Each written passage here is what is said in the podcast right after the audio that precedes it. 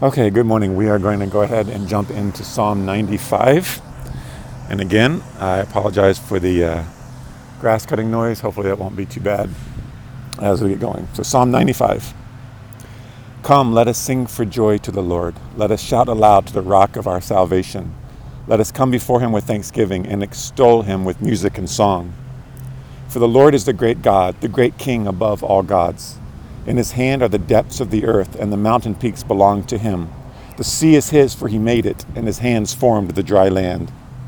Come, let us bow down in worship.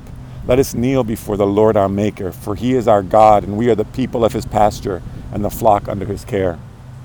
Today, if only you would hear his voice, do not harden your hearts as you did at Meribah, as you did that day at Massah in the wilderness, where your ancestors tested me. They tried me, though they had seen what I did. For 40 years I was angry with that generation. I said, They are a people whose hearts go astray, and they have not known my ways. So I declared on my oath, in my anger, they shall never enter my rest. So our psalm today opens with an invitation to join in joyous praise to God. Sing, shout, give thanks, extol him with music and song. Such a great way to start our day and our week. Exuberant praise to God because he saved us because he's the great God, the King of all gods and the Lord of everything. Think about what he's done, about who he is. He created everything the lofty mountains, the mysterious oceans, and he's the rock of our salvation. It's because of him that we're not destroyed. It's because of God's goodness that we're not cast away as useless rebels. Come, let us bow down and worship, he says. Let us kneel before the Lord our Maker, for he is our God and we are the people of his pasture, the flock under his care. Here we're moving from excited, jubilant praise into a more solemn and costly worship. He's amazing. He's done wonderful things. God is awesome. He's mightier and more powerful than we could imagine. He's our God. We bow to him in worship. We humble ourselves. We're reminded again that life is not about us. We're not the center of the story. It's him. It's all him. Our place is at His feet on our knees. We acknowledge that we're small and weak, but He is great and powerful. In worship is surrender. In bowing, we're pledging allegiance to Him. He's the sovereign of our lives. We are His. Our time is His, our possessions, our ambitions, our desires. It's all His. Our future, our sense of right and wrong, all must bow to His sovereignty. We, we lay all of ourselves humbly and gratefully at His feet for he's our God, and we are the people of his pasture. We are his, and he cares for us. We bow before him knowing that we can utterly trust him. Today, he goes on, if only you would hear his voice. Do not harden your hearts as you did at Meribah, as you did that day at Massah in the wilderness, where your ancestors tested me. They tried me, though they had seen what I did. And worship is utter submission not an agreement to do what he says once he's explained everything and made it clear, not once we agree, not on a case by case basis. We surrender all to him right up front. We give ourselves no out. He's our plan A and there is no plan B. We'll often not understand what he's doing or why he's seemingly doing nothing, but we are his. Therefore, don't harden your hearts. Don't harden your hearts. What temptations tend to lead you towards hardness of heart. Be brutal in casting those things aside. The people of God hardened their hearts at Meribah and Massah. They complained about the lack of water. This is referring to the people of Israel in the, in the wilderness. Though God had delivered them with miraculous power out of Egypt and led them into the wilderness in safety, they still didn't trust Him.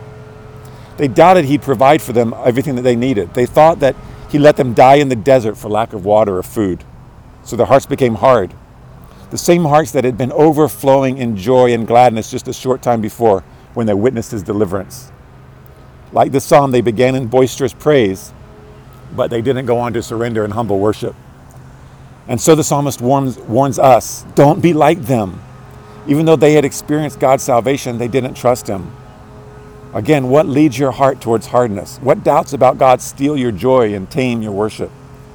Let the ancient Israelites or like the ancient Israelites at Meribah? Is it because you don't really think that He's going to care for you?